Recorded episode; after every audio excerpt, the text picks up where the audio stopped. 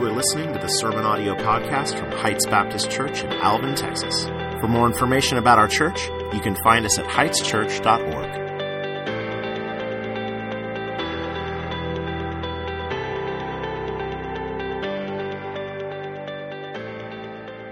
So if you think about it, in a relay race, a track and field event, is you've got the runner that's running, and then the next runner's about to go. And what are they doing? They're handing off the baton.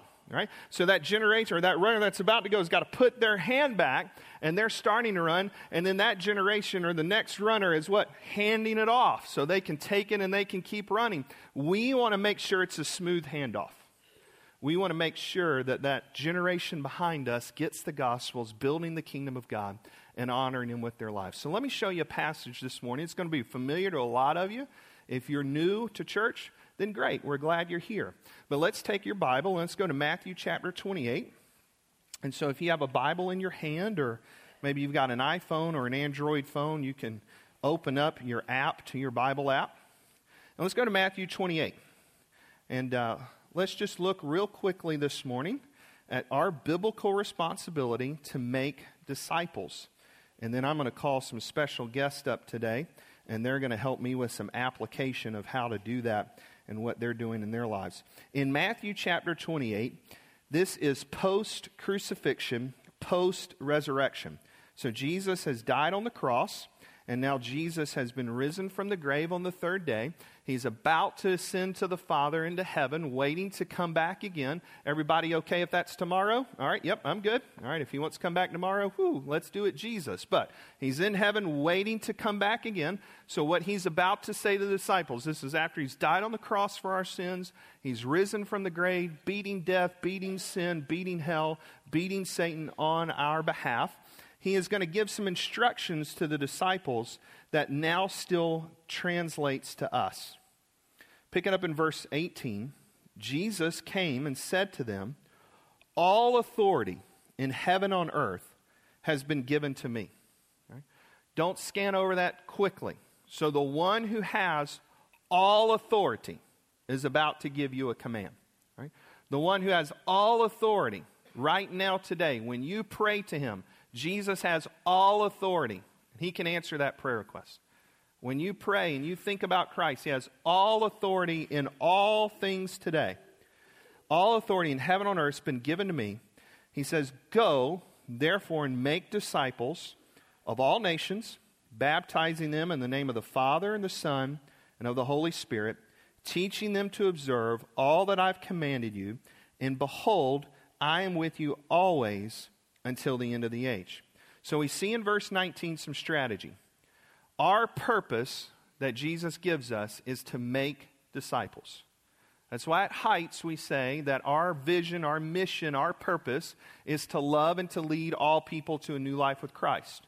If you think of it this way, if our purpose was fellowship, then Jesus would take us immediately up into heaven where fellowship is perfect if our purpose was understanding the Bible, then Jesus would immediately take us up into heaven as Christians where God's word would be understood perfectly all the time. But our main purpose is make disciples. Our main purpose is to love people and to lead them to a new life with Christ. Now, where do we do that? Where do we make disciples? Well, notice in verse 19, he says, Here's where you start living that out. He says, Go.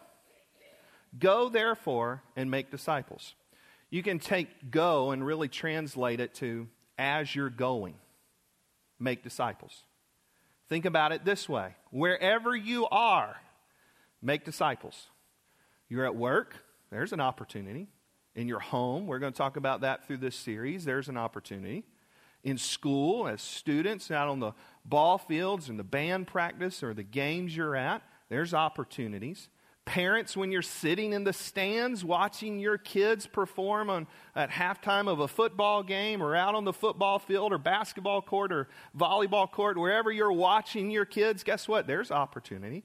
So wherever you go in life, there's where you can make disciples. Now, notice how we're to make disciples. He gives it to us real, real quickly, real easily. He says, We go and we make disciples of, of all nations, which means all people baptizing them in the name of the Father and Son and the Holy Spirit. So, part of making a disciple is sharing the gospel to where we now are seeing them come to know Christ and we're baptizing them as believers in Jesus Christ. But think about this way in your disciple making. As you're sharing the gospel with maybe the person who's yet to believe in Jesus, that's part of making the disciple. See, we don't just say, here's evangelism and here's discipleship. It's all the same thing. Every time you're sharing the gospel with that friend, every time you're sharing the gospel with your child, you are making a disciple. You're in that disciple making process. Now, when they come to a point of decision where they've placed their faith and their trust in Jesus Christ, we baptize them in the name of the Father, Son, and the Holy Spirit. And part of that disciple making process continues in verse 20. Notice what he says teaching them to observe all that I've commanded you. Jesus is saying now we, we continue to teach them the Bible. Uh, we are constant learners of Scripture and teachers of the Bible. And here's what I love the way Jesus ends this up. And, and don't miss the connection here. How does he end verse 20? Behold, I'm with you always until the end of the age. Did you see the one who says, I have all authority, is the same one who goes, I'm with you always in this. So as you're raising up the next generation, you don't have to feel alone.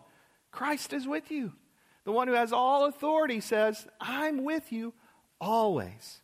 And so I want to take you and challenge you this morning as we get into this series of raising up, thinking about where you are, thinking about people in your life, whoever they are, that you can start passing the gospel down. You can help see the kingdom of God grow. You can invest in and maybe mentor and help them grow as a disciple.